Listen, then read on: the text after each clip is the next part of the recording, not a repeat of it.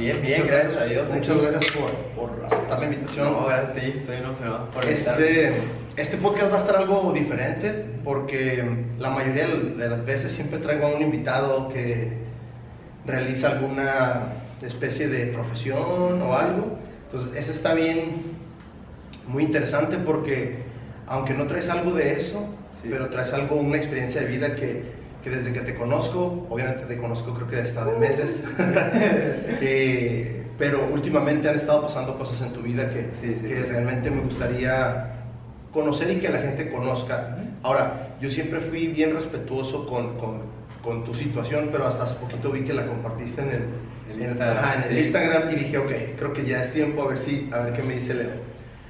Leo, eh, más o menos, ¿te acuerdas cuándo fue que te diagnosticaron o cómo Sí. empezaste tú a sentir? No, no, todo- todo eso? loco. A ver, platícanos. El día que me empezó a doler mi cabeza fue el día que cumplí 13 años. No. 13, 13 años. Cuando cumplí 13 años, pues que me volví un adolescente según Sí, teenager, ajá.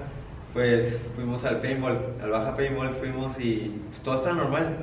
Y en la noche de la nada empezaba a vomitar, mucho dolor de cabeza. Y mis papás, me duele la cabeza. Y pues me decían, ¿cómo? Pues estás jugando ahorita. Y pues así no la llevamos y cada día estaba empeorando el dolor. Duré como dos semanas con dolor de cabeza todos los días, no paraba. Sentía que se me salían los ojos así como, ah, no puedo. Y le decía, papá, me duele mi cabeza, mamá. Pero era raro porque me dolía como una hora, se me calmaba 15 minutos. Y la otra vez, otra hora y así. Ok, pa- para antes de esto, yo me acuerdo que siempre fuiste un niño muy activo. Sí. Me acuerdo haberte visto jugando fútbol, con tus camisetas del Superamérica, como siempre. Eh, un, un niño normal, Sí, normal. un niño normal. Sí. ¿Cómo, ¿Cómo o qué te acuerdas tú de esa niñez? Me imagino que te has de acordar después de los siete, mucha gente se ¿Cómo acuerda. Ah, ah, platícanos un poco de eso. Pues siempre fui bien activo, como. Nunca fui como, como se les dice, desmadroso, sino Ajá. como activo. Me gustaba mucho en la patineta, pues patineta. Así es cierto, le a la ajá. patinada, así cierto. Y hasta me llegaron a patrocinar una vez, como, ajá, aquí en la Revolución local. Porque eh, era bueno. En el fútbol también. Jugué para Club América y para los Cholos. para- Me acuerdo que, que, que tu papá, o no me acuerdo si tu mamá posteó una vez que iban a jugar y, y- y me acuerdo que fui y súper bien, o sea, eras un niño Normal. que te divertías, ajá, Sí. que te divertías. Y sigue siendo normal, digo, al final de cuentas, a mí, sobre todo las personas que, que- que tienen una discapacidad o tienen alguna enfermedad, a mí la verdad me, me molesta que mucha gente les diga eso, ¿no? Como, Como ay, eh, especial. Exacto. No, y como dices discapacidad, o- yo lo veo como una bendición, porque aprendí a ver la vida diferente desde ese momento en que se podría decir me acerqué a la muerte cuando estuve en coma, pues me desperté y yo desde entonces siempre deseo cada mañana, gracias Dios, gracias y empecé a ver un motivador, Ujú. se llama Yokoi Kenji. Ok, sí. Y siempre me levanto en la mañana y hay un, una podcast que dice que la vida es maravillosa. Y él cada mañana se levanta gritando, la vida es maravillosa. Entonces yo me levanto y la vida es maravillosa y me siento feliz y emocionado porque siempre digo, wow, yo, yo no debería estar aquí. Tantos niños que mueren o personas adultas con lo mismo que yo que mueren y yo aquí como no estoy en la posición para quejarme en lo que sea que pase, yo siempre tengo que estar agradecido así porque no sé, fue muy difícil pasar por ese proceso, la verdad. Ok, una vez que ya tú te empiezas a sentir mal, tus dolores de cabeza, decías ahorita que empezabas una semana y a lo mejor te duraba un rato, Sí. ¿qué, qué hacen tus papás o qué le dices tú? Porque muchas veces, no sé si te pasó, a mí me pasó mucho de que fingías, ay, me duele Sí, la cabeza para no ir a la escuela, escuela. para no ir a la escuela o no, no quiero hacer la tarea. Eh, muchos papás dicen, ah, este cabrón nomás anda. Pues- ¿Qué, qué onda con eso? ¿Cómo, ¿Cómo empiezas tú a reaccionar, a decirle, papá, mamá, realmente me siento muy mal? Pues fue bien, fue un poco difícil.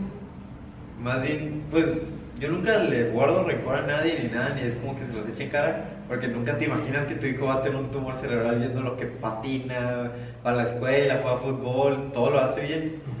Y yo me acuerdo, no sé, el día siguiente me empezó a doler, después de cumpleaños que tuvimos una fiesta, me empezó a doler. Y pues le decía a mi mamá, mamá, me duele la cabeza.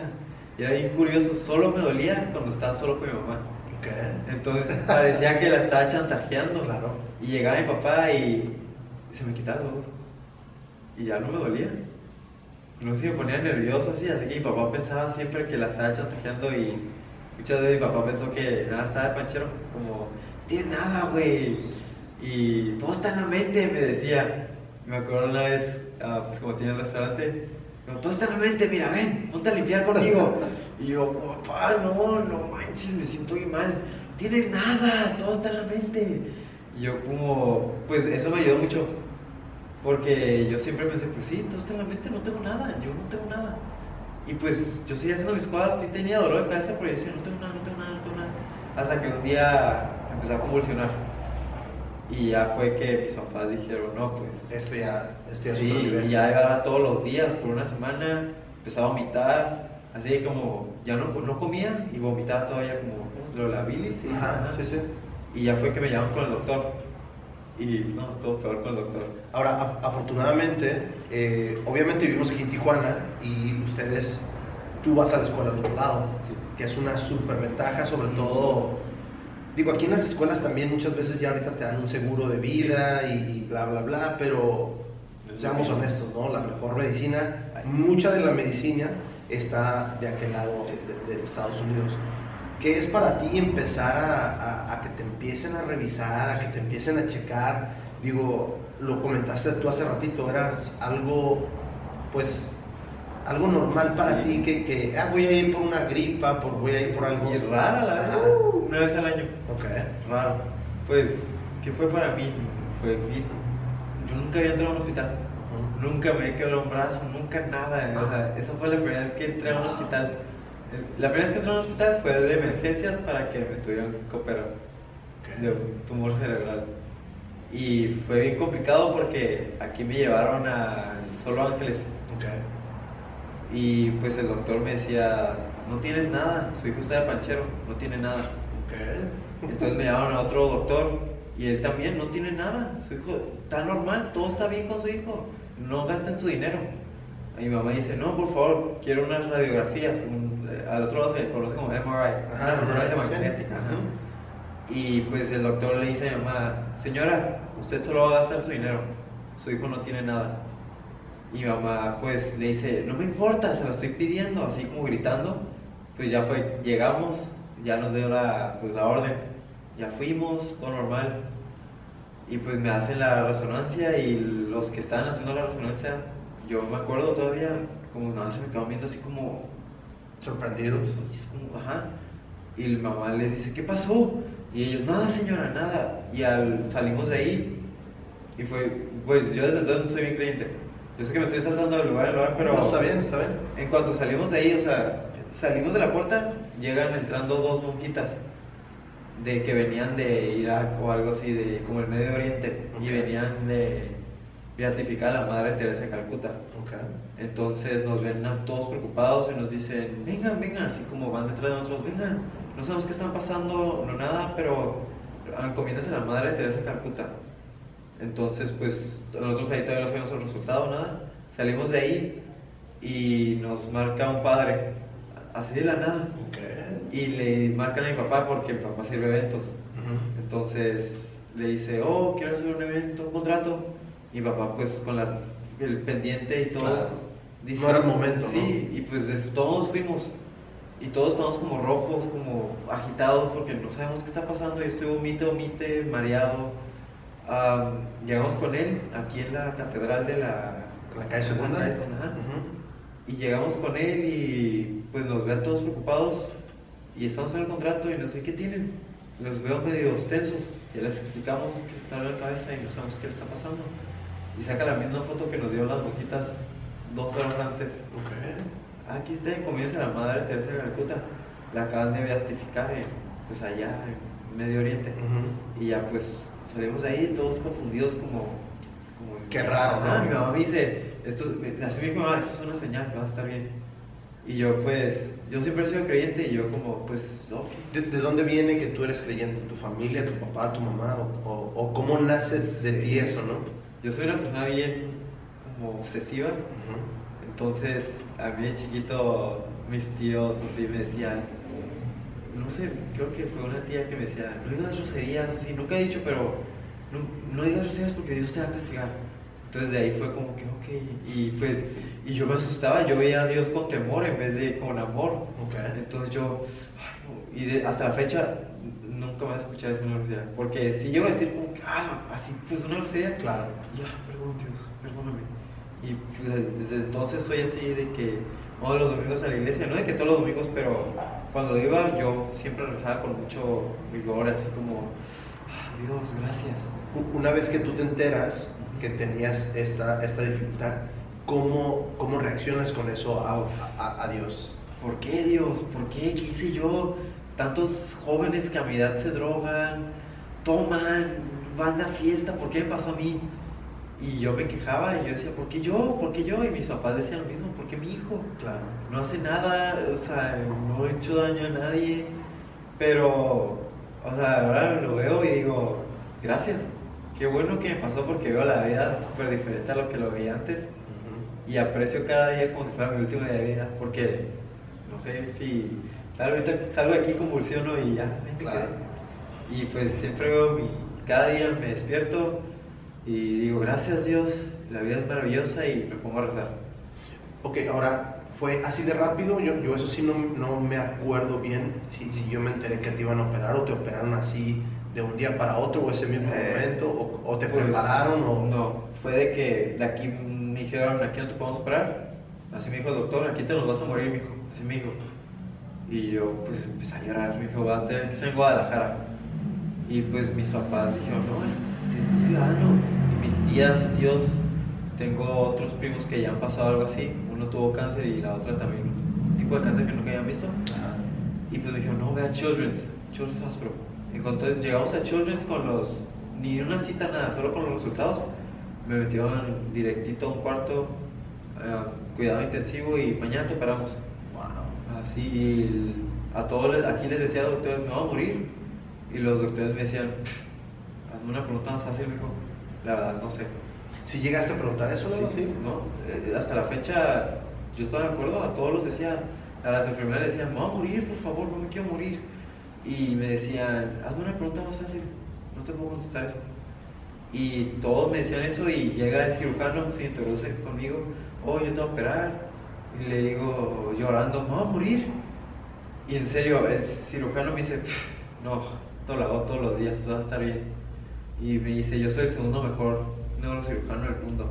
Y era un alemán, y se, se llama Dr. Levy. Y él nada lo hizo como cuatro veces. Ok. Él fue el que te operó. Él fue el que me operó. Ok. Y él fue el como que me brindó así como esa tranquilidad de que no, así que me dijo, sí, tú vas a estar bien, esto lo hago todos los días. ¿Qué, qué pasó por tu mente? Ahorita lo dijiste, pero trata de, de- de acordarte un poquito. Ajá, y, y- y te dices, vas a estar bien, pero tú sabías y mirabas la cara de tus papás, Sí. obviamente, que es totalmente Ajá, diferente. Mis papás me decían, va a estar bien. Pero ellos llorando, preocupados. Y yo pues no lo sentía, así que yo me preocupaba más. Y todos a mi alrededor preocupados, doctores, am, enfermeros, todos. Porque era el tamaño de una pelota de tenis el tumor. Muchos me decían, no sé cómo estás caminando, no sé cómo estás hablando, pero ay, pues, pues, es difícil tu situación. Y yo como, pues ahí llore y llore y... Ahí tenías todavía los, los 13 años, ¿verdad? Sí. Estabas en, acabas de cumplir 13. Ah, el día siguiente. O sea, quiere decir que a tus 13 años te dicen esa noticia, te meten al quirófano, ¿y cómo sales de ese quirófano? ¿Cómo, cómo fue tu vida después de eso? Pues salgo y ay, cambió drásticamente. Porque me dieron diagnósticos que hasta la fecha me afectan. Ah, me quedé como 50% ciego de mis dos ojos. No, soy como, no veo mis hemisferios. Ok. Eso yo no lo sabía, pero ya desde antes lo tenía cuando tenía el tumor. Ok. Eso, tengo olvidos como a corto plazo a veces, de que te saludo y... Pero no pasa muy seguido, es como también porque soy tal vez distraído, pero te saludo, hey, ¿cómo estás? ¿Qué comiste? Y a los cinco minutos, hey, ¿cómo estás? ¿Qué comiste? Y de que, "Ey, güey, ya me preguntaste. Me acabas de decir eso, mi papá siempre me da carrera, güey, ya me preguntaste eso, ya. Ya te dije, de que pues se me olvidan las cosas, la papata. Y pues eso, y ¿Cómo fueron tus primeros días? Obviamente, un niño de 13 años, casi 14. co- ¿Cómo fueron esos primeros días de decir, sabes que no salgo a la calle, puedo jugar, ahí está la patineta, qué onda, puedo ir a jugar fútbol? ¿Cómo era? Digo, ah, eres, y, y me acuerdo que siempre fuiste no tranquilo, pero sí reservadón en el aspecto de que no andabas todo el tiempo en la calle, no eras el típico niño así. ¿Cómo fue para ti eso? ¿Tenías muchas ganas de salir? ¿Decías, esta es mi oportunidad? ¿O, o cómo llevaste esos días? Fue bien chistoso como mis papás siempre me mentalizaron que yo no tenía nada. Yo en ese entonces hacía como, pues patinaba y así. Yo me acuerdo el primer día que salí, yo salí normal así. Y mis papás cuando se yo me subía a patinar y todo. Despuésito de la cirugía, y sí me dolía, pero yo sentía, decía, así, no tengo nada, no tengo nada. Yo no tengo nada, y papá me dijo, no tengo nada, yo no tengo nada. Y pues como yo decía que no tenía nada, mi mente fue tan poderosa para patinar y tenía la hoverboard, la que sí, sí, con me la cicatriz así, toda penitas todavía, como sangre todavía había, como de acá seca. Coágulos. Ándale, ajá, y yo ahí en la hoverboard, ahí patinando y pues llegan mis papás, me ven y me regañan de que, ¿qué haces? Acabas de salir. Y yo como, pues es que yo no tengo nada. Y pues eso me ayudó mucho porque siempre lo vi como una gripa, así como, no tengo nada. Y pues eso me ayudó mucho en el proceso. Qué buena onda. Ahora, ¿cómo es cuando sales de tu operación? ¿Regresas a la escuela? ¿Haces home, homeschool? O, o- o cómo le haces? Ay, pero regresar a la sociedad fue Ajá, exacto. Porque pues no estás acostumbrado a ver a alguien con una cicatriz de... Sí, fue, sí, sí recuerdo, recuerdo la cicatriz y fue muy grande. No, y pues hasta la fecha me siguen preguntando, "Ey, ¿qué pasó? Así, gente así, ¿qué te pasó? Sí, la gente imprudente que... Pues sí, pero yo, yo también digo, ay, a mí también me gustaría preguntarle a unas cosas, pero no lo hago por, por lo que tengo, por lo que No, y además eres muy prudente. yo Sí, te conozco no, y eres, eres no, una no, persona prudente. Pues al principio sí me calaba y contestaba bien feo. Ay, era chistoso como... Pues estabas enojado, ¿no? O Sí, sea, era- está- era una- yo estaba enojado con la vida. Porque yo decía, ¿por qué Dios? ¿Por qué me pasó esto? Entonces, la primera vez que salí a la calle, pues iba caminando así como pues, medio mareador. Y una señora en la Walmart al otro lado me dice, le dice a su hijo, mira, mijo, eso le pasa por andar de chirotón a ese niño. Y yo volteo y le digo, no señora, tengo cáncer y me voy a morir. Así, y mamá me dice, Leo, no. Y me voy. Y la señora y todos se le quedaban viendo la cajera. Y mamá, perdón, disculpa, es que me acaban de operar. Y yo era, me- todo me lo tomaba muy a la defensiva. Claro. Cualquier preguntita o se burlaban algo de mí poquito, de que, ay, el Leo esto, ah, no, es porque tengo un tumor. O todo lo relacionado con el tumor. y yo que, no sé, me decían, camina más rápido, no puedo, me acaban de operar, tengo un tumor. Y yo era bien negativo, pero no sé, era negativo, pero a veces era como me lo tomaba risa. Como a veces decía, oh, yo estoy como medio rarito porque tengo un tumor así. Y pues la gente se reía y yo, no te puedes reír porque tú no tienes un tumor. Y ya pues se sentían mal y como, Empezaste a ver la vida diferente, ¿no? Sí. ¿Ya no te llegaban los dolores de cabeza? Una vez que, que- que- ajá, una vez que, que sales de la operación y todo, tus dolores de cabeza se sí, fueron. sí, ¿Comías normal? ¿Comías regular? ¿O, o- o empezaste a llevar una dieta? ¿O qué onda con eso? no, comía súper mal. Todo, pues iba al Children's Hospital y abajo hay un McDonald's. Porque ajá, es la fundación del Ronald Sí, sí, sí, McDonald. Ronald McDonald's Todos los días una Big Mac, papas y coca. Y pues, mi mamá le decía a los doctores, está bien que coma, que él coma lo que quiera, Sí. nieve. Es que allá no creen en eso. Claro. No creen que la alimentación. No, y además yo creo que, que como niño es como decir Sí. que no, es como decirte hazlo, ¿no? Sí. Claro. Y luego No también no te a quieren deprimir, si de por sí estás pasando un momento difícil. Pues me la pasaba todo el día comiendo nieve, papitas, en el hospital y afuera del hospital. Como caí en una depresión porque Me imagino. me hacían, no podía salir y me hacían bullying. Y pues me sentía mal, me- la verdad me sentía como, no sé, yo decía, sí estoy vivo, pero no puedo vivir la vida. Estoy vivo, pero no la puedo disfrutar, no tengo amigos, no tengo nadie, todos se burlan de mí, me ven como un enfermo. Porque la gente te trata, hasta la fecha a veces Claro. te trata como un enfermo. Y yo le digo, es que no tengo nada.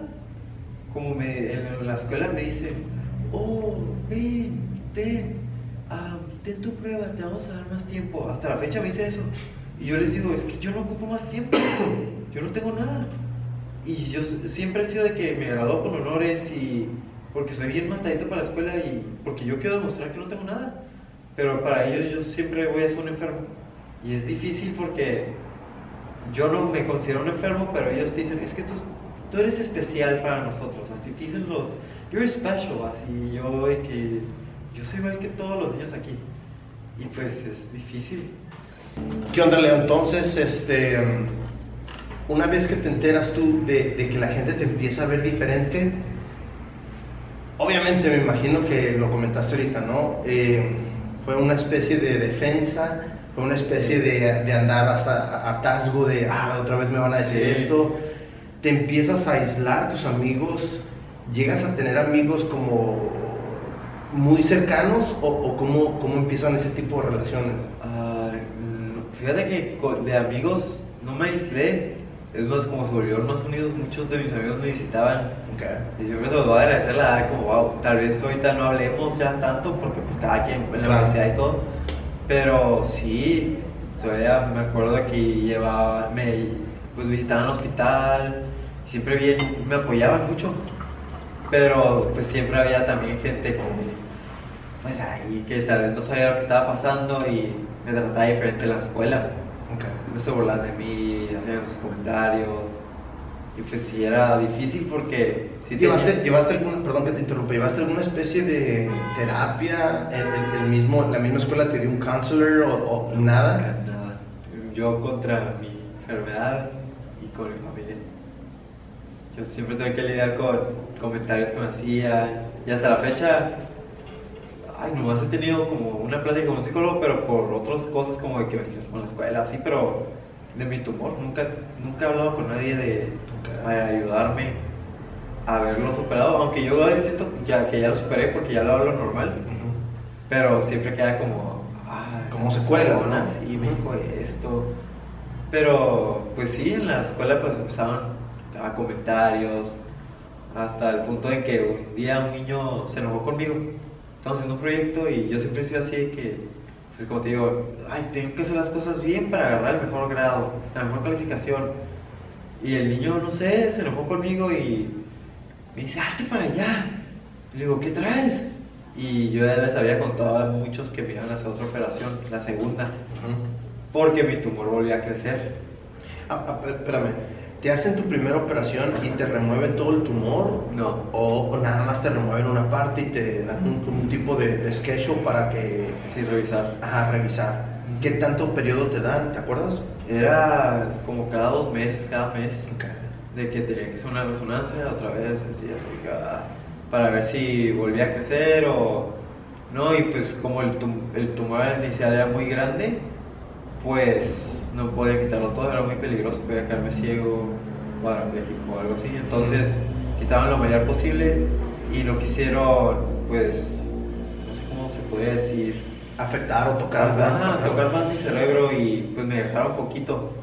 Pues no quisieron rascarle así como para sacar Claro. todo, porque me podría quedar pues cuadrapléjico, ciego, pues algún tipo de defecto, no sé.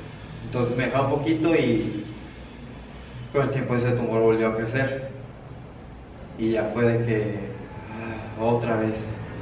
Ahora, esta vez, esta segunda vez es diferente, ¿no? Porque te dicen, te empiezan a preparar, te dan algún tipo de tratamiento Sí. o qué onda? Ok. Me da, no, primero que nada me hicieron estudios para ver cómo iban a tratar el tumor, porque pues los tumores se clasifican de que, oh, un neuroblastoma, esto y otro, los más comunes.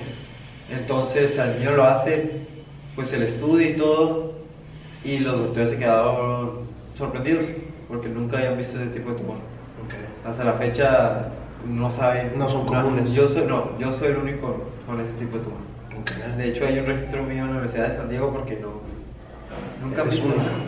Es un tumor único y los doctores siempre me han dicho que yo siento feo porque yo digo, ¿por qué me dicen eso? Pero me dicen, "Ah, no sabemos qué darte, piénsalo como que eres un experimento para nosotros. Así te lo dicen. Y yo y mi familia siempre decimos, mi familia siempre decimos, yo no soy un experimento. Pues estoy vivo y yo soy un ser humano, ¿cómo decir que soy un experimento? Y entonces yo siempre todos los tratamientos que he recibido es experimental. A lo que Dios quiera, si va a funcionar, va a funcionar, si no, pues ya afectaste a tu cuerpo, ni modo. Y entonces me dan muchos tratamientos, empezaban con las radiaciones, cámaras hiperbáricas, que es de oxigenación, nos sirvieron. Lo único que hasta la fecha ha servido un poco es la radiación. Y la quimioterapia fue una experimental y esa quimioterapia me, me dejó en coma una semana. Y pues eso fue lo más, creo que lo más difícil para mi familia. Yo la, no recuerdo nada, pues fue una semana que está inconsciente. Pero fue un momento como bien bonito porque yo tal vez no estuve consciente, pero cuando estuve en coma, una hora antes de despertar, dice mi mamá que a mí me aislaron porque pensaban que yo tenía un tipo de enfermedad que se podía propagar en todo el hospital, entonces me aislaron en un cuarto. Sí, tipo pandemia ahorita, ¿no? Con mi mamá. Mi mamá no podía salir, y pues nadie. Si alguien entraba, se tenía que quedar. Entonces estábamos ahí, mamá y yo. Y se que nos, a ella le daban comida así como en la cárcel, como así de lejitos, en la ventanita y bye. Y entonces yo estaba en coma y ahí está mi mamá nomás. Dice mamá que después de una semana, una hora antes de despertar, empecé a deliriar.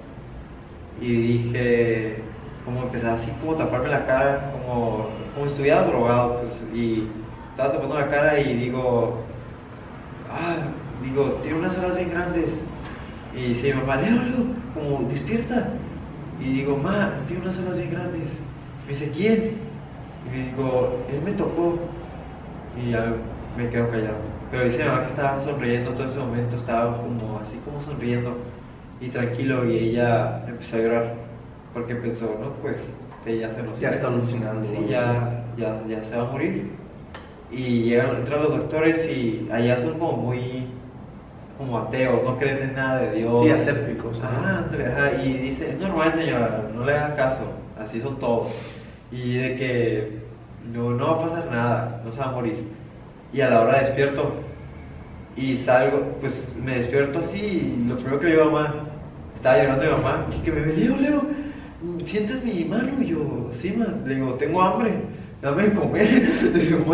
Es el primer, el mejor síntoma es tener hambre, ¿no? Y ya mi mamá se empieza a reír conmigo, eh, lágrimas, me abraza y todos los doctores entran y me empiezan a hacer un montón de pruebas.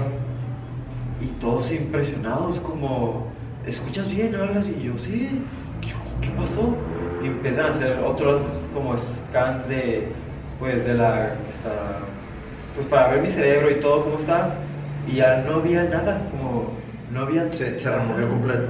Sí, como mi, mi este cerebro no está inflamado y todo, y el doctor, hasta la fecha me lo recuerda, me dice, señora, yo no creo en Dios, pero no sé es qué pasó. un milagro, esto es un milagro, su hijo es un milagro. Y ya, pues desde entonces, bueno, yo siempre soy cliente, pero como digo, desde entonces yo, mi fe creció y creció. Sí, tu fervor creció. Ajá, y mi mamá, pues, y todos en el hospital, como, ¿cómo es posible que esto haya pasado? Ahora, Leo, ahí, cuando te hacen la segunda operación, ¿qué edad tenías? ¿Ya tenías unos 15, 16? 15, okay, estaba en la prepa. Creo que cuando sales de la segunda operación fue cuando nos fuimos al campamento a Ensenada, más o menos. Sí, Creo que tenías muy poquito, tenías que un mes, más o menos, o algo así, o, dos meses, ¿no? Dos. Me acuerdo muy bien porque yo tenía muchas ganas de platicar contigo ah, y estábamos ahí en la fogata y, y me acuerdo estarte escuchando ahorita de que tú te sentías como aliviado, me platicaste la historia ahorita que me estás platicando otra vez de de no sé si saben o no saben explicar qué pasó, pero tú te sentiste muy bien.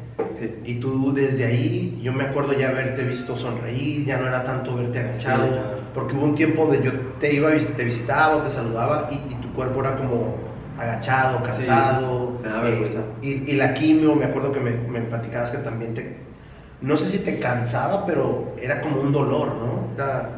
Ay, mucho vómito y... Pero hasta eso la, no sé cómo lo hacía, pero yo de mis quimios me iba al gimnasio a entrenar. Porque yo decía, es que no tengo nada, yo no tengo nada, está en mi mente, está en mi mente. Y... ¿Crees que hasta cierto punto te presionaste tú?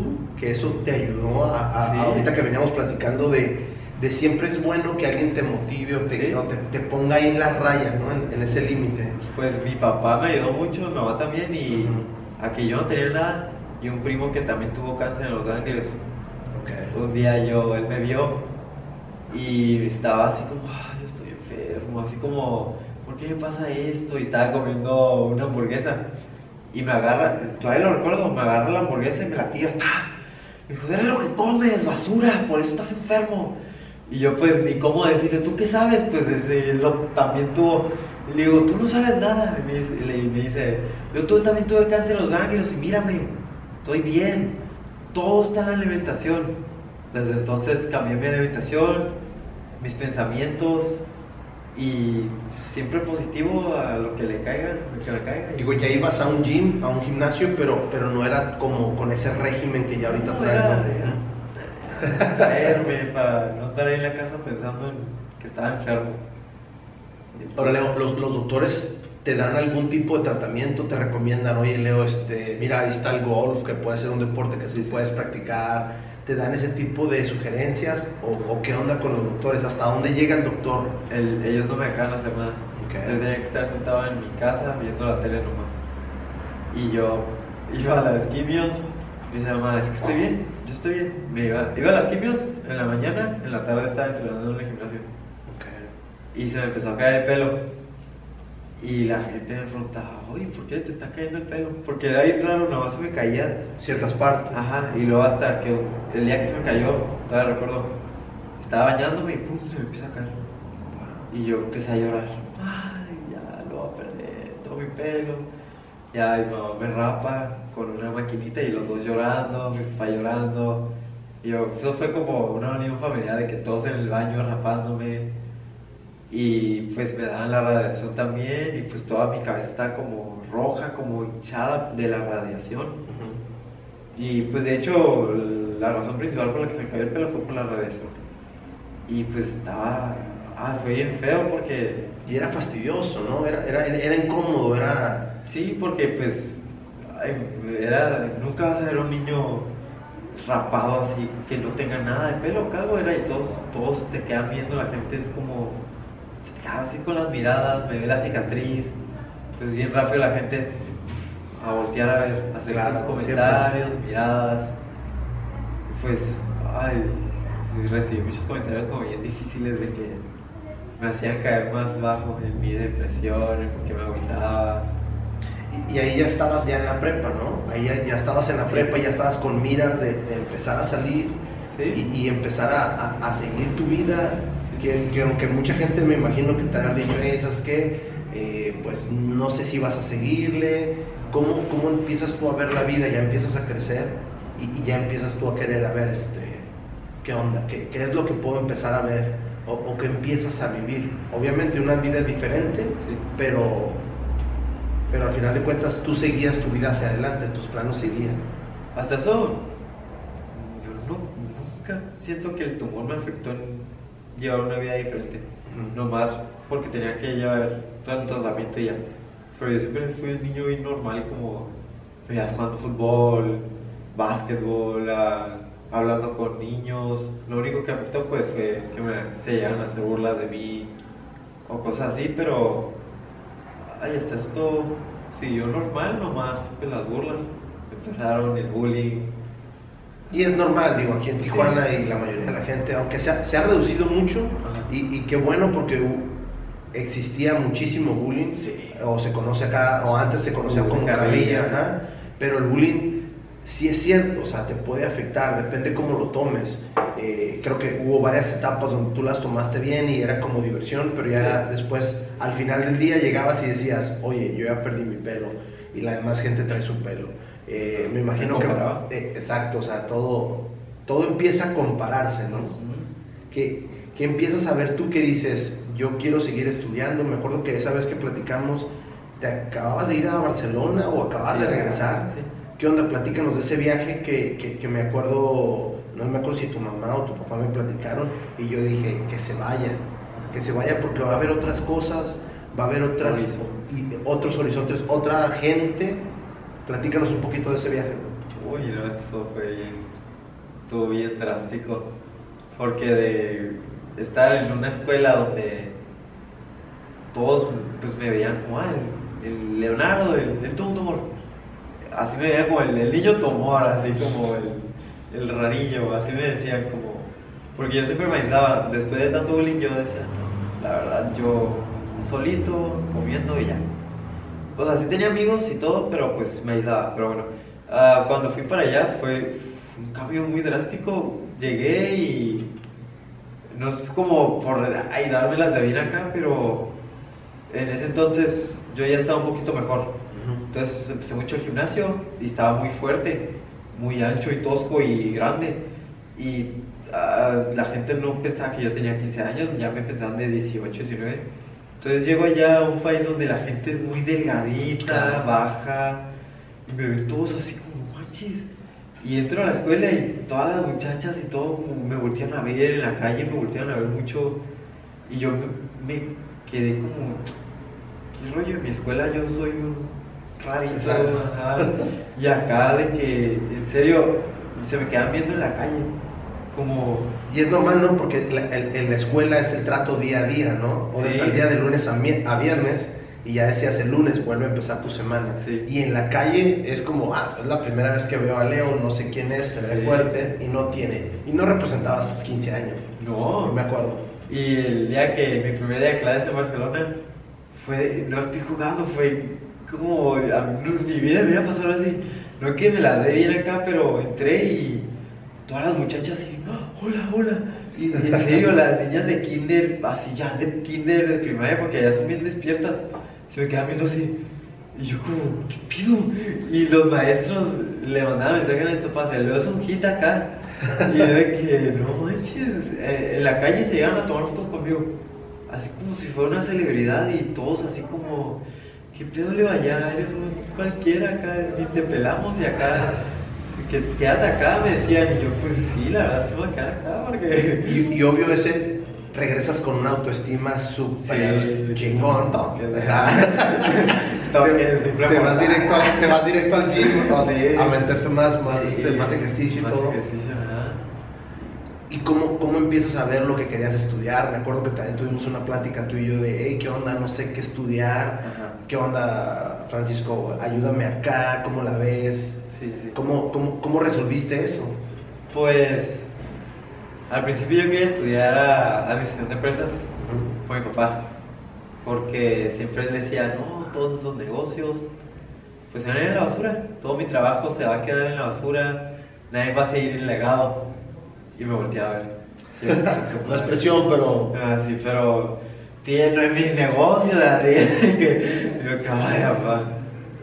Entonces yo empiezo la universidad con una carrera, pues, en eso, pues basada en administración de empresas, en, de, ah, pues el negocio de papá, sí, yo quiero.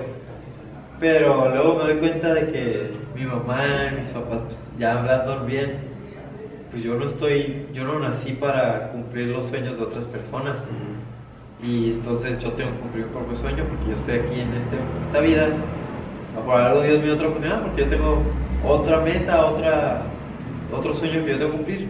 Entonces yo empiezo a hacer lo que a mí más me gusta y pues me empiezo a preguntar. Yo no sabía que, que quería estudiar. Y como cruzo todos los días a la escuela y siempre me ha interesado mucho de que siempre cuando veo a todos los migras de que, ah, encontraron a alguien con droga, encontraron a alguien con esto. Siempre me interesaba mucho, ah, quiero ver. CSI y todo. lo- Ajá, FBI, acá, y Marines y todo, y yo dije, oh, qué curada, y yo siempre he sido como bien extremo, y como siempre me gusta la adrenalina, yo dije, pues, me quiero meter al CBP, y pues ahorita estoy estudiando criminología y psicología, entonces ahorita ya voy en mi segundo semestre de criminología y en el primero de psicología, entonces, sí, ¿Ha sido fácil tu escuela? ¿Ha sido pesada o cómo la, la tomas? Pues, como soy una persona muy metódica y eso, y muy ordenada con eso, pues es fácil en el aspecto de entregar cosas y así. Pero desde mi cirugía, la memoria siempre me ha sido algo que, ah, y no sé si sea, de- o sea, un impedimento físico de que sí mi memoria me está afectando por mi tumor, Ujú. o sea, por mis, mis pensamientos, ya que ya tengo mis trabas de que, ah, tuve un tumor, pues no tengo buena memoria. Y pues eso hasta la fecha ha sido como que ah, le batallo mucho. Tengo buenas calificaciones, pero sí me estreso mucho. Y de que... ¿Te, te han recomendado algunos ejercicios para tu memoria? Digo, porque Ajá. obviamente yo ahorita estoy viéndolo con mi mamá. Sí, sí. Y, y, este, lo primero que nos dijeron es, hay este tipo de ejercicios, hay este tipo de cosas. ¿Te lo recomienda el doctor para, para tu memoria? Sí, ¿O- o- también. Me recomendó como, ok, Leo, si vas a, si tienes que ver este vaso ahí, lo dejas y haz, di una frase, grítala. Y pues ya yo digo cualquier frase. Y es de que la grito ahí, de- pero frases tontas porque si no digo, no, pues capaz y se me olvida que dije la frase. Entonces son frases bien tontas, así como mi papá tiene el negocio de flautas. Digo, flauta, flauta. O así como, una, o sea, una frase muy tonta, Ok. muy random y eso me ha ayudado. Tomar fotos. Tengo. en- Ah, ok, cierto. en mi teléfono tengo infinidad de fotos, recordatorios de que, hey, mañana se entrega esta tarea. O como hoy en en la mañana me hizo un recordatorio de que, hey, el sábado trabajas a esta hora y el domingo a esta hora, levántate a esta hora. Eh, lo hice el sábado porque como el domingo trabajo, pues lo veo el sábado en la tarde, entonces pongo mi recordatorio. y todo. Y el- no- hasta eso no me afectó en pues, tener pláticas, eso sí. No se me olvida de que estoy hablando contigo, mañana voy a recordar. Pero son como cosas así mínimas de que dejo mi teléfono y me voy y. Ah, mi teléfono Sí, sencillas, pues Sí. que dices, ¿cómo? Que es lo que te cuestionas, me imagino. ¿Cómo, ¿Cómo se me va a olvidar esto? Pues si me recuerdo cosas tan del pasado Sí. o cosas así, ¿cómo se me puede olvidar algo tan sencillo? Ajá, tan- Y pues eso me ha causado inseguridad. Hasta cierto punto, como todo lo que hago lo apunto. Soy bien metódico, bien organizado. Te apuesto, si ahorita abro mi teléfono, voy a tener en mi calculadora un 2, 3, 4, que es de que estaba contando mis sets del gimnasio. ¿En serio? Porque termino un set, le pongo uno a la calculadora y ya me meto y ya llevo un set. Y hay veces de que me estreso porque se me cae el teléfono y se borra. Yo que, no manches, ¿qué cuánto se llevaba? Más ejercicio nada No, pues modo, más gains. Este podcast está patrocinado por Beer Transfer. Beer Transfer, te traemos las mejores cervezas de todo Estados Unidos a la palma de tu mano. Síguenos en nuestras redes sociales como Beer Transfer. Ok, mencionaste algo ahorita que obviamente yo sé, pero ¿cómo decides quiero empezar a trabajar? ¿Cómo decides, mamá, papá, pues ya me siento bien? Este, no sé si habías, o ca- cada cuánto te están haciendo revisiones, porque esto, esto no quedó, ¿no? O sea, y, y, sin embargo, has tenido, tuviste otra operación y, y- y volviste a caer a, no a esos grados que tuviste al principio, pero sí algo más leve. ¿Y, y cómo decides, qué onda? ¿Me puedo dar esa oportunidad de trabajar? Pues. Ay, la mente es bien poderosa y estar todo el día en la casa. Ahorita con clases en línea. Ay, caes en. una ¿Cómo, recibiste la, el COVID? güey? Ay, no, fue lo peor. Todos los días lloraba. Perdí amistades, ya no iba a la escuela. Y hasta la fecha, yo no conozco mi escuela. Llevo dos años en mi escuela y no la conozco, porque todo ha sido en línea. Es difícil porque pues, se pierden amistades, pierden relaciones, te aíslas en tu cuarto y te vuelves como una maquinita. Hacer tarea, entregar tarea, ah, ac- actividad física, regresar al- a, tu cuarto, dormir. Despiertas, desayunas, tarea, ah, actividad física, regresar a tu cuarto, dormir. Y es todos los días lo mismo, lo mismo, lo mismo, lo mismo. Y pues caí en depresión porque era muy repetitivo y digo, manches, yo quiero hacer algo más. No quiero estar aquí todo el día tirado, sin hacer nada. Yo siempre he sido... No. Soy, ajá, no soy desastroso, así como que me metan problemas, pero me gusta hacer mucha actividad física. Y desde que pues pasé esto del tumor y me doy cuenta que mucha gente que pasa por un tumor ya no puede caminar o así, digo, no manches, yo, ¿para qué? ¿Está aquí tirado? O sea, desperdiciando mi segunda oportunidad de vida, porque yo lo veo como una segunda oportunidad de vida. Claro. Yo por eso siempre, cuando me levanto, gracias Dios, me pongo a rezar, ya, y ya termino mi rezo y ah, tengo que hacer algo. Salgo a la calle, ti, no sé lo que sea. Pero ay, salgo y aprecio mucho un día más de vida. Y vivo, deseo vivo cada día como el último porque no sé si va a ser mi último día más de vida. Y... Ahora, eh, obviamente entras a la escuela, el COVID eh, empiezan a abrir otra vez ya las tiendas, empiezan a hacer otra vez hasta cierto punto una vida más, más normal de lo que estábamos acostumbrados. ¿Cómo te das esa oportunidad de, sabes qué, me voy a ir a buscar trabajo, quiero trabajar acá, o cómo se da esa oportunidad? Platícanos un poco. Pues ya veía a todos mis amigos, como todos en Estados Unidos, todos, bueno, o sea, todos viven allá. La mayoría. Pues e, es más fácil para ellos conseguir un trabajo pues en su ciudad, porque pues ahí, ¿qué les quedan? ¿Cinco minutos? Claro. En cambio a mí pues tengo que cruzar y todo. Pero pues me empecé a comparar, que no está bien, pero decía, ay, no manches, yo aquí de huevón, tirado nomás viviendo en la escuela, a ver qué hago. Y ellos trabajando y comprando carros ya. Y decía, ah, yo quiero manejar, yo también. Consumismo, consumismo, capitalismo. Yo, yo, quiero ser igual o mejor, yo soy bien competitivo. Ajá. que no, yo, si hago algo lo voy a hacer bien, voy a hacer la mejor versión de mí, nunca compito con nadie más, es siempre la mejor versión de mí. Y yo pues entonces, pues también comentaría de mi papá, hey, güey, ya no estés huevón, ya estás huevudito, estás, ya, ya, no estés huevón. Y pues salgo y pues no, no, no sabía cómo encontrar trabajo pues un día acostado en mi cama, y mi papá llega, ya te conseguimos trabajo. ¿Qué, pedo? Pues sí, yo, yo, no te pedí trabajo. Yo, no quería. Sí, yo, no, no, quería trabajo. Y me dice, esta es el día, este día tiene la cita. Y es tu, pues para hablar con los, los de ahí del trabajo, para ver si te lo dan o si pues se puede hacer el trabajo. Tu entrevista. entrevista, y, y pues ya, yo como... Y no quería, pero sí quería, de repente sí quería. Estaba emocionado porque digo, pues ya a comprar mis cosas. Y me quedas que hasta la fecha no puedo comprar nada, no he comprado nada para mí. llevo un año ya trabajando, nunca me, he dado un gusto. ¿A qué, se debe eso? ¿Estás ahorrando, ahorrando. o tienes un propósito? Sí, quisiera comprar un carro.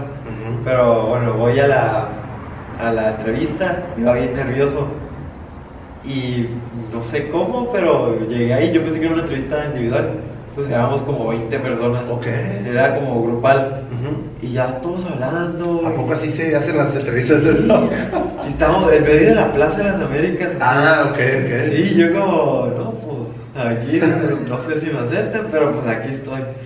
Y fue algo raro, ¿no? Porque nunca he estado en una entrevista Ajá, grupal. entrevista y de grupal.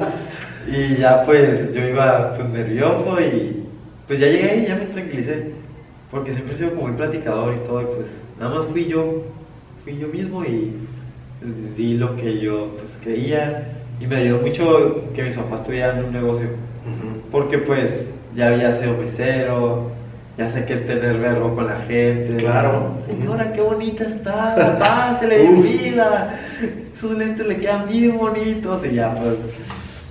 Y pues ya me preguntaban, no, pues tú cómo tendrías este cliente pues ya yo contestaba con el verbo, de que no, pues con verbo. Y pues así eso me ayudó mucho que mis papás fueran comerciantes y consiguieran trabajo. Y ya yo salgo bien nervioso.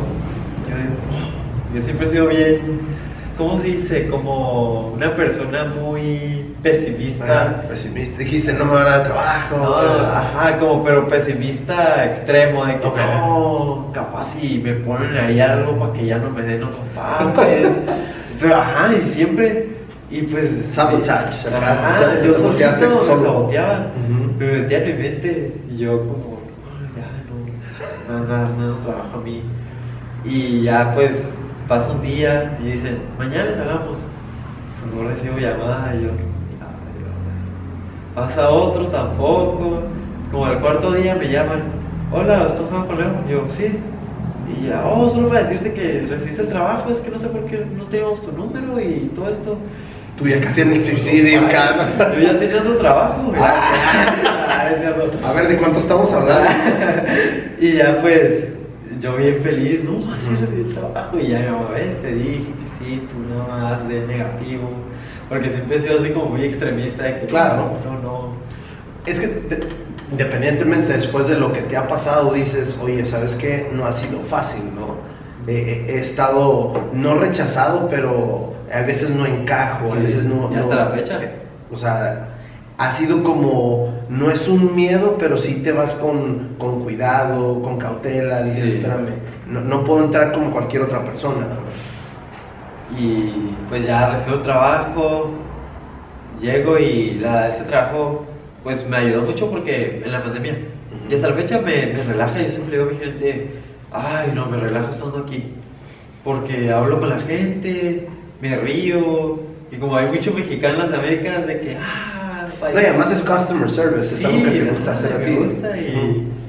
me relajo y mi equipo ahí de trabajo pues siempre es muy positivo de que no, el Leo le mete mucho verbo y Leo, tú cuando, en cuanto entren señoras, tú con ellas, con las señoras, porque a todas las señoras, qué bien se ve hoy señora, pásele porque sí se ven bien, pero, pero pues ahí tienes que exagerar. Acá le exagero, ¿no? Acá- Y pues me la paso muy bien, me relaja mucho, me salgo de mi pues, zona de confort y pues me ha ayudado mucho a sobrellevar este, pues, ese, se llamar enfermedad, no sé si le llamo como una, no sé, una barrera en mi vida, mi barrera como un obstáculo Claro. que voy a pasar tarde o temprano, así lo veo. Comentaste hace rato algo, tienes tu propósito de, de- de comprarte un carro, tienes Sí. un, un- un fin, eh, pero ¿cómo, ¿cómo le hiciste para manejar? Yo recuerdo que al principio era algo difícil, Sí. eh, sobre todo porque como dices, yo creo que perdiste los, los puntos ciegos. ¿no? El, el hemisferio, Ajá, el el hemisferio. reojo. Exacto. Eh, ¿Cómo ha sido para ti eso? Una. Ay, Digo, vale. a- además de que yo te conozco y eres, y eres un, un- un muchacho muy responsable, entonces tú sabes la responsabilidad Sí, que llevas sí. atrás del volante. ¿no? ¿Qué onda, ¿Qué onda con eso? ¿Cómo ha sido? ¿Te, te empezó a dar miedo? No, ¿No? no, es que pues mi primer carro fue un, un Smart. Ah, sí, cierto, fue No, el el carro más seguro del mundo para darle a un niño que no ve bien. Exacto. Y pues papá me dio ese carro y pues yo lo trataba como un boca. Y sí pasó muchas ocasiones de que pues Además de que no te miraban porque el carro estaba demasiado chico. ¿no? Y pues no era inmaduro, siempre manejé con cuidado, pero Claro. como tenía ese punto ciego, había puntos de que pues me atravesaba carros y la gente, ¡ve, ve, ve, morro, fíjate! Y yo pues me agüitaba, siempre decía que, ah, tengo que manejar. allá". Era estresante, güey, era sí, estresante. Ajá. porque mi papá siempre decía, no, mijo, tú eres un, un Eres un riesgo capo". al volante, tú no, eres un riesgo para la sociedad. Y pues ya crecí con esa mentalidad de que no, yo, ahora estoy chocando ahorita. ¿Cómo- ¿Cómo fue, cómo es que, que empezaste a agarrar esa seguridad? Pues, mm, pues lo mismo, mi papá me decía, todo está en tu mente. Si tú te pones sus limitaciones, tú vas a tener sus límites. Si tú crees que no tienes nada, no tienes nada, a crear una maña. Entonces mi maña es, yo cuando voy manejando, yo no voy viendo hacia frente como estoy viendo a ti, yo voy viendo hacia la izquierda, porque todo este lado sí lo veo. Entonces yo voy manejando y voy viendo a la esquina de la izquierda. Ok. Y pues todo este lado lo veo y no voy tan enfocado en la esquina de la izquierda, voy más enfocado en mi reojo, que voy bien. Tampoco es tan exagerado, pero voy bien y también mucho así, voy todo el rato así.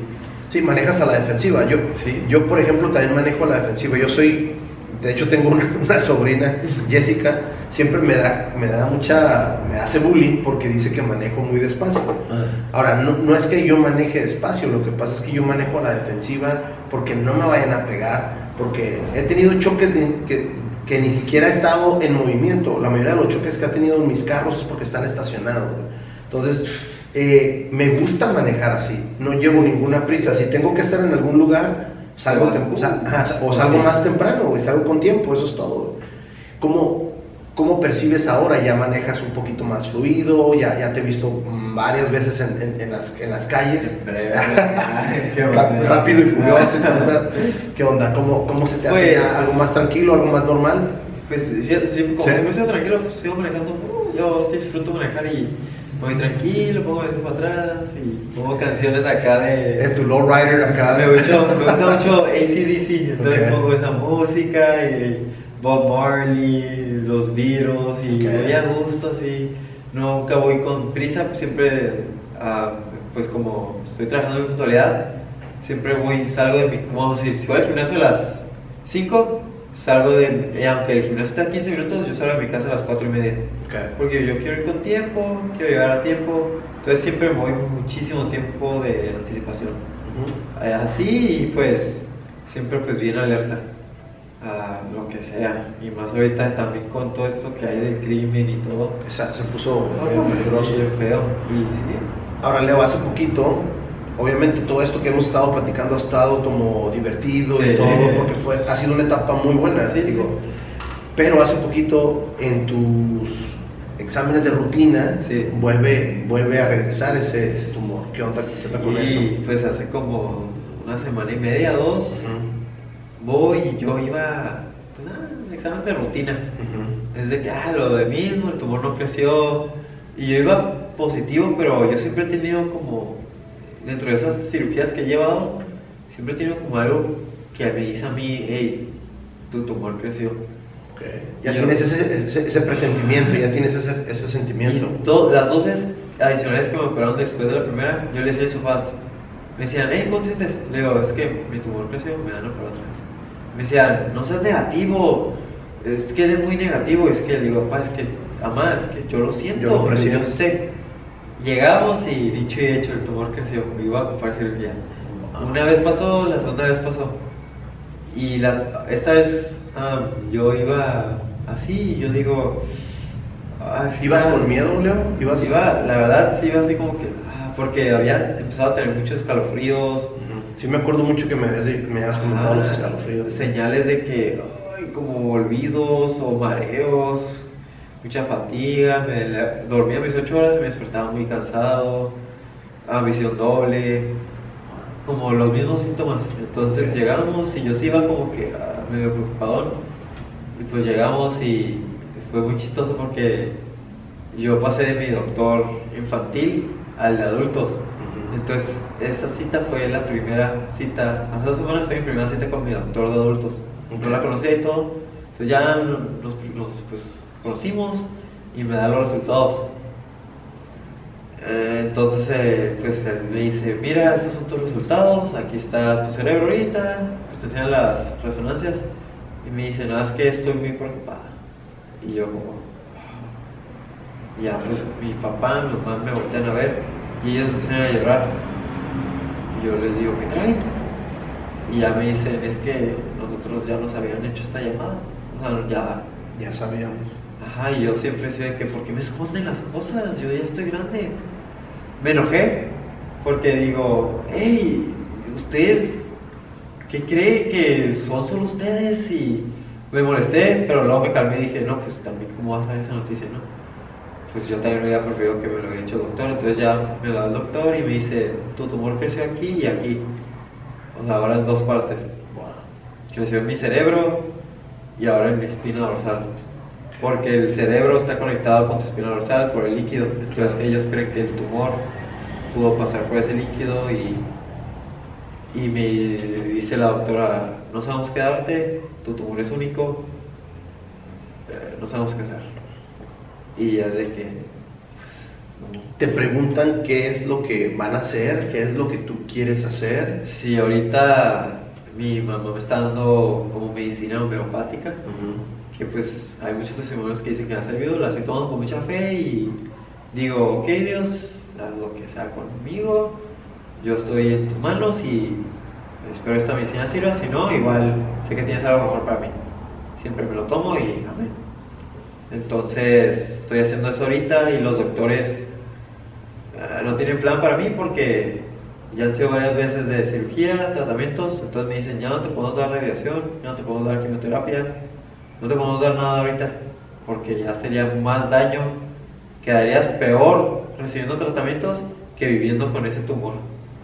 Entonces yo digo, pues, no sé si... Si es buena noticia, si es mala noticia, pero Ajá, entonces ahorita estamos en revisión, básicamente estamos esperando a ver si crece, y si no crece, pues ya la libré. Pues si sí lo tomé, me agüité, pero mis papás empezaron a llorar mucho y yo dije, ah, mi madre es así, dije, le digo a mi papá, hasta la fecha todavía me río porque le digo, hago así en, el- hombro, no tengo nada, güey, no estés llorando, no tengo nada, todo está en la mente. Y ya pues empieza a sonreír y llorar porque le digo, no tengo nada, pa, todo estar bien. Y le digo a los dos, y el doctor se queda así como, wow, como, ¿cómo te lo tomaste así? Y sí me agüité, Claro, pero, pero- digo, tengo que ser fuerte. Estoy leyendo ahorita mucho el libro El secreto de la ley de atracción. Me venías diciendo eso. Ajá, entonces yo digo, si me deprimo y me preocupo más, más lo voy a traer, más problemas voy a traer.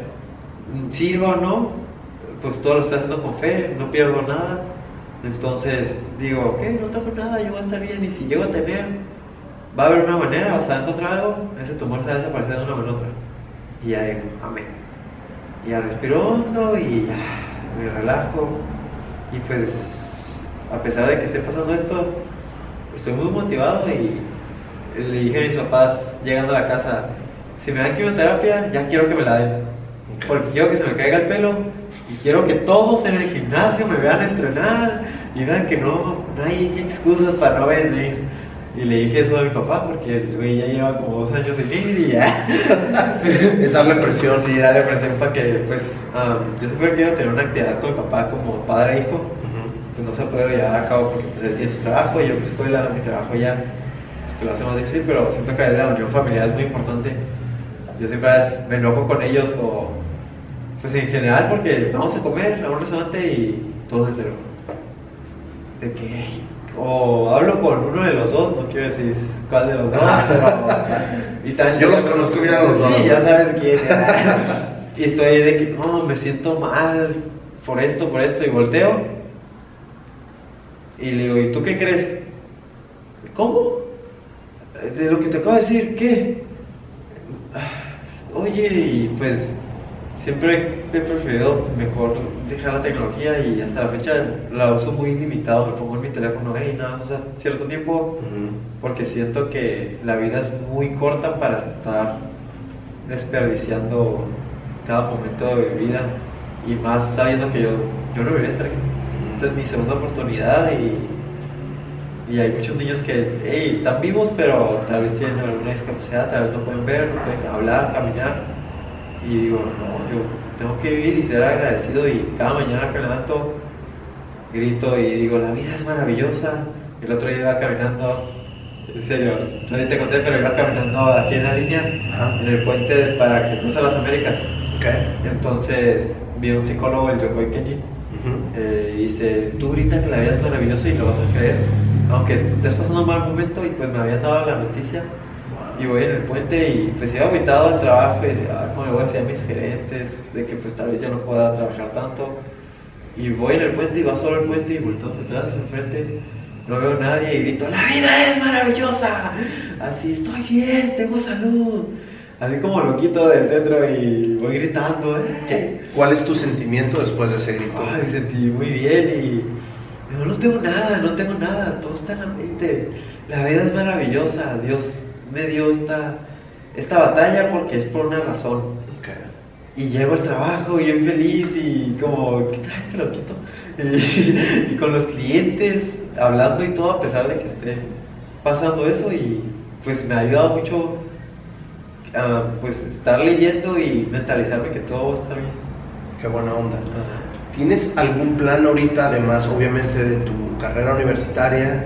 Tienes, veníamos ahorita que veníamos en el, en el carro, me dices, me gusta hablar, me gusta, Sí. no sabes si mañana o pasado vas a ser una persona que sea, que tenga este, una, una especie de lectures, de, de motivación personal. algún impacto en el- Exacto, digo, sobre todo por lo que andas leyendo, creo que te, que te ayuda mucho y, y sobre todo creo que tu buen sentido del humor lo reflejas. Sí, sí. ¿Qué, qué onda con eso? ¿Lo has pensado? ¿Lo, lo podemos Sí. armar? No sé, digo. Estoy, llegué a tomar clases de comunicaciones porque yo digo, como digo, yo siempre he respetado a gente que es atea o así, pero yo soy muy creyente, yo digo, yo soy, Dios me mandó a este mundo por algo, no por algo pasé todo eso y no por algo dije cuando estaba en coma, vi unos alas muy grandes. Entonces yo siempre que veo la oportunidad, que veo a alguien que está pasando un momento difícil, yo siempre digo, hey, ayúdalo, tú no sabes que esa persona tal vez está pidiendo auxilio por dentro, pero no sabe cómo manifestarlo. Entonces el, el otro día vi a alguien en Facebook poner, me quiero matar. Así puso la historia y Wow. Y yo vi en las reacciones, me diviertes. Y otros como preocupados de que, ah, una carita triste, y le mando un mensaje a la persona. Digo, hey, la verdad no te conozco. No sé si lo estoy diciendo de broma o no, espero y estés bien. Pero fíjate que yo pasé esto, ah, tuve un tumor, varias cirugías, varios tratamientos, una semana en coma y créeme que Dios te trajo a este mundo porque tiene un plan para ti. Tal vez no lo estés viendo así, pero eh, el, tal vez el plan de Dios está pues funcionando en ti. Tal vez tenemos que ver un momento difícil para ver la gloria de Dios en nuestra vida. Y ya le expliqué lo que pasé y me creerás que he explicado eso a varias personas y varias, dos personas me han dicho, oye, gracias. Ajá, ese mismo día me quería matar. Y yo pues siento bonito porque digo, no manches, mi experiencia pues Claro. que alguien diga, gracias a ti estoy vivo, es como, no manches. O mucha gente en la calle a veces, pues en la línea varias personas me han preguntado, hey, ¿qué te pasó? Ya les digo, me dice, ah, gracias. Hoy estaba pasando, estaba muy estresado, pero Después de escucharte. Ajá, la, me dijo, te pregunté nada más para sacar plática, para lo mismo olvidar mi problema, pero gracias. Me, me sacaste de mi, pues de mi entorno, de mis problemas y me hiciste pasar un buen rato. Y yo como, oh, Qué ay, Y a veces siento bien bonito porque debido a lo que pasé, yo a veces siento que he perdido amistades porque yo soy como bien, pues no tomo, no tomo, por lo mismo de que lo que me pasó, digo, Te proteges Ah, más. Me, cuido más. Digo, hey, ¿qué tal? Sí puedo tomar, pero digo, hey, ¿qué tal si me afecta? O no quiero tomar, no quiero fumar, no nada. Entonces he perdido amistades y digo, pues estoy solo, pero me gusta hablar mucho, entonces cualquier persona que vea, que me pregunta, yo más que feliz de contarte, no, yo tengo un tumor, les digo, y, y siempre hago ese- esa broma de que mi mamá me regaña de que, Leo, no hagas esa broma porque hay gente que no está bien. Pero digo, no, yo tengo un tumor y quedé medio rarito, pero, pero pues estoy bien aquí. Empiezo a hacer acá como muecas y la gente pues empieza a reír y dice, wow, qué, qué suave que te tomas así. Y digo, pues es que no puedo estar levantándome toda la vida Claro. porque, ay, la víctima, no quiero que me- la gente me vea como, ah, pobrecito, me trate menos porque yo estoy bien, yo puedo hacer lo mismo que tú, que esa persona allá. Y pues sí, no veo de un ojo, pero veo con el otro y digo, "Ay, no tengo nada, es todo mental, yo puedo. Y siempre le digo a mi mamá, yo puedo.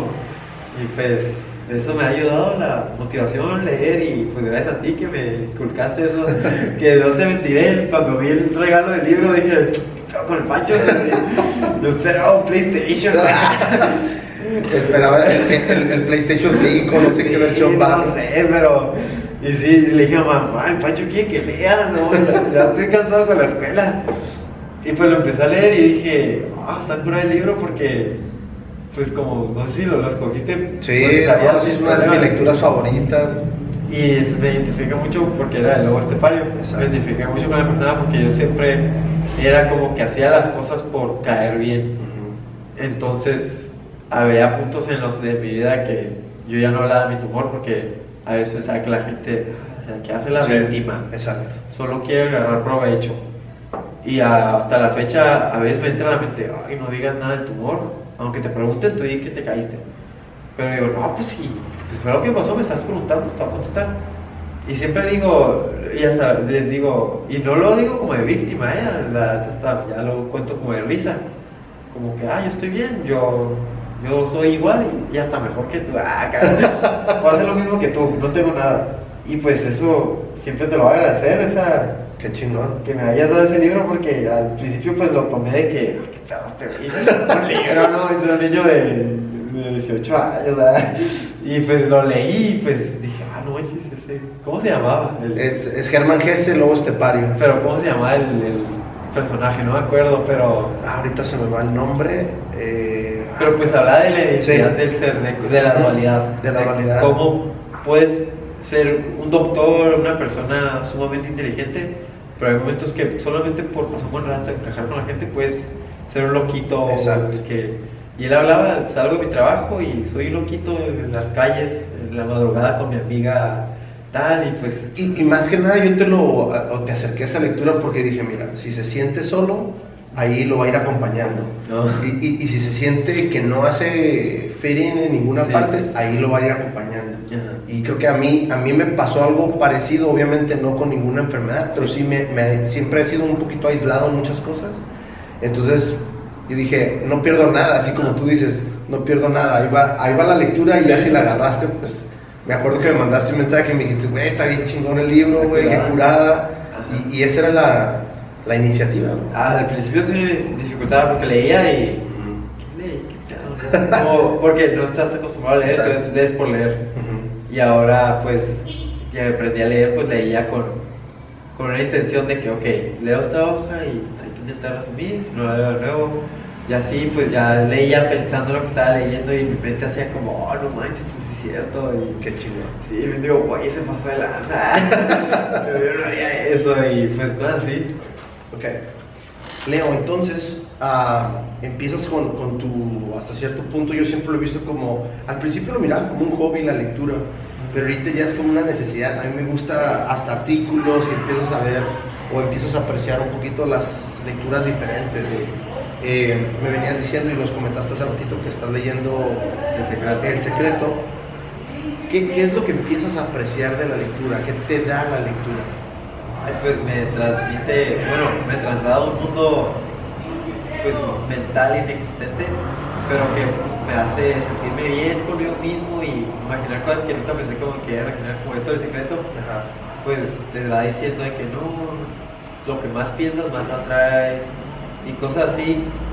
Y pues me, me, me pongo en un mundo en el que no existe y pues se me pasa el tiempo y de que, ay, no manches, llevo en la mitad del libro y Sí. apenas lo empecé, qué rollo, lo quería disfrutar más y pues hago eso y me tranquiliza mucho, me relaja y salgo de, de mis problemas, se me olvidan todos mis problemas. Fíjate, algo que me, que me gustó cuando, cuando ya me enteré que podíamos trabajar en este episodio, me gustaría si alguien te contacta, que, que, que tú les ayudes. Sí. A lo mejor mucha gente va a preguntar o, o espero y pregunte, ¿no? Eh, porque yo veo que, que es hasta cierto, hasta cierto punto para ti, eso va a ser una terapia, va a ser una ayuda Sí, verdad. y, y va a estar muy chingón, sobre todo que ahorita vas a, pues estás en tu tratamiento, ¿no? Sí, ¿Cuándo claro. empezaste otra vez con tu nuevo Ah, es lo que ahorita estamos en observación porque el doctor me dijo, como está volviendo a crecer un poquito, o sea, no creció mucho, es como una semillita. Pero ya es al otro lado. Le, digo, no te, le dije al doctor, no tengo nada, güey, ya, con una Chido. y pues me dijo, vamos a hacer observación ahorita. No sé cuántos, la verdad no recuerdo muy bien cuántos meses, pero pues ya ves que ellos te hablan. Y si hubo cambios, vamos a tener que empezar algún tratamiento, porque tu cerebro sigue muy inflamado, muy dañado de todos los medicamentos que recibiste antes. Entonces tenemos que buscar algo ah, para seguir experimentando, porque ellos según soy un experimento, pero pues yo no soy ni un experimento, yo sé que va a estar bien y pues así, ya, ahorita estamos en son de espera, a ver qué dicen los doctores y estoy tomando medicamentos homeopáticos que pues me han recomendado mucho y Sí, sí, sí. estoy tomando con mucha fe. Y al final de cuentas, Leo, yo creo que cualquier medicina, y, y- y- exacto, y como, y como tú bien lo dijiste desde hace rato, ¿no? Si se desconoce tu enfermedad, si desconoce lo que realmente tiene ese tumor, pues hasta cierto punto no es que seas un experimento, pero lo que están tratando de hacer es mejorar, ¿no? Sí, Mejorarte. pues siempre en cada cita me hacen firmar muchos papeles. Porque, oye, podemos usar estos por si, esta información por si alguien, encontramos a alguien más en este mundo con tumor, porque nunca lo han visto. Ok. Entonces siempre el doctor, siempre me dice que tú eres el único en el mundo con ese tumor. Yo, no, pues gracias, claro, no, Qué- gracias. qué- qué chingón eres, cabrón. No, y pues siempre me dicen eso y pues sí, sí, soy el único en el mundo con ese tipo de tumor. Yo sé que hay más gente con tumores cerebrales, Exacto. pero con ese tipo de tumor, pues sí, y no saben qué darme, no saben nada ha funcionado, más que la radiación un poquito, pero pues ahorita estoy en son de espera a ver si esos ah, tratamientos homeopáticos que estoy tomando funcionan y si no, pues a ver qué depara el destino Dios de mí. Ok. Leo, nuestro, nuestro, eh, este podcast se llama Tijuana Experience. Ujú. ¿Cuál sería para ti esa Tijuana Experience que tú estás viviendo? Ah, pues ahorita, ay, como, como ahorita cruzo todos los días, entonces la gente es como, la gente es muy despierta, muy, quiere saber lo que pasa y a mí- en serio, todos los días mínimo, una persona siempre en la calle. Dijo, ¿qué te pasó en la cabeza? ¿Te caíste? Y ya pues, a veces... A veces por andar de travieso y tú así con cara de. Pues, pues sí la conté ahorita, ¿no? Sí, que- sí, sí. Ah, Entonces, a veces estoy de malas, pues sí, ay, tengo un tumor, voy a morir. ah. Y pues digo así, pues ya de cura. Ya yo me carcajeo, yo, ah, qué bueno que si estoy mal por preguntón. Exacto. Señora preguntona, chismosa. Y ya pues, a veces cuando estoy de, pues tranquilo, que la mayoría del tiempo, la, cuando Sí. estoy enojado es por, ay, una mínima, pero es raro, es raro, la, de unos 100 días, uno o dos estoy así como que, ah, mal humor o estresado, pero am, ahorita que estoy pasando esto, estoy bien motivado, bien tranquilo y lo tomo como motivación. En el gimnasio siempre lo cuento, estoy haciendo ejercicio y si veo a alguien cansado, que estoy cansado, güey, yo tengo un tumor que me está creciendo y aquí estoy, ya, deja de llorar. Y pues ya nada se ríen de "Ah, este güey ya empieza con su tum- tumorcillo pedorro y yo que siempre ya lo cuento así como que estoy feliz tal vez no feliz en el aspecto, qué bueno que me pasó, pero estoy feliz de que puedo ver la situación de una manera diferente ahora porque de chiquito se lo veía como muy trágico y... No, y, no, y- eso te ha ayudado a madurar, te ha ayudado Sí. a ver la, la, la vida diferente. ¿no? Sí, ah, pues como te decía, a mí siempre me hace bullying como carrilla de que, ¿por qué no tomas? Drójate como los otros. Y yo siempre digo, ¿tú crees? Dios dándome una segunda oportunidad de vida, yo voy a andar drogándome. Y me dice, no seas puñeta. Sí, güey, soy bien puñal, les digo la neta. Soy bien puñal y de que... Se puede decir esa palabra.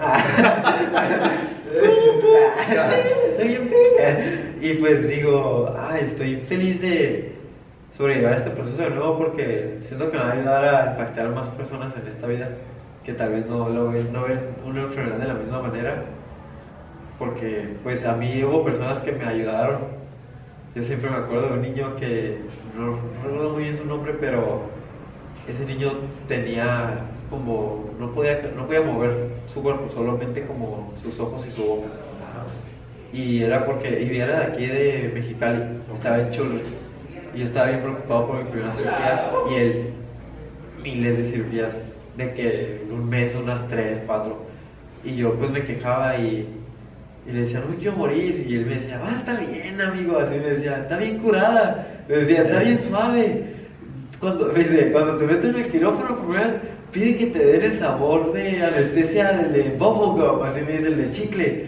Está bien bueno. Y yo como, este Como, como puede ver la gente, Ajá. ver la vida diferente. ¿no? Diferente. Y pues desde que pasé ese proceso siempre veo la vida así como, ah, como feliz. Me despierto y no digo de que a mi vida es perfecta, no tengo ni un, no me enojo nunca, o Claro. no le meto la madre a alguien o critico a la gente, obviamente pues soy un humano, pero sí he aprendido a, a disfrutar los momentos como si fuera el último, como cada segundo como si fuera el último de mi vida. Como ahorita que estoy disfrutando esto y Qué chingón. Ay, voy a pensar toda la noche, "No manches, podcast. Y cuando me contó mi mamá, yo estaba bien emocionado. Ya le conté a la gente de mi trabajo, eh, va a salir tal podcast. Tal vez ya no trabaje mucho porque no va a poder salir a la calle porque mucha gente me va a reconocer. Y foto tras foto, ya. Qué curada, qué Ya curada. tengo escoltas y todo. Ah. Oye, Leo, Sí. para ir cerrando nuestro Sí. episodio, obviamente te deseamos lo mejor, Gracias. pero ¿qué, qué te gustaría dejar aquí para la gente que mañana o pasado te vea? Eh, a lo mejor si tú me das permiso puedo dejar tu, tu, este, tu red social, Sí. eh, un contacto, no sé, mañana pasado a lo mejor este, nos puedas echar la mano con algo más. güey. Sí, pues mi Instagram, que es lo que acá siempre uso, porque en Facebook es siento que no es difícil encontrarte, Ujú. no sé cómo veo. Ah, mi Instagram es Leonardo Padilla 7, todo junto, Leonardo Padilla 7. Y pues, sería todas mis redes sociales, en Facebook como Leonardo Padilla. Y pues mi mensaje es siempre a vivir la vida como piensa en tu vida como quieres vivirla y pues vivir un día a la vez. Piensa como que la vida es maravillosa porque la vida es maravillosa, es un, es un regalo. Yo siempre he visto, bueno, desde que pasaste por eso, empecé a ver la vida como un regalo. Cada día es un regalo y una oportunidad de dar lo mejor de ti. Perfecto. Muchas gracias, Leo. Muchísimas gracias. Chill. Gracias. Wrap, wrap it up.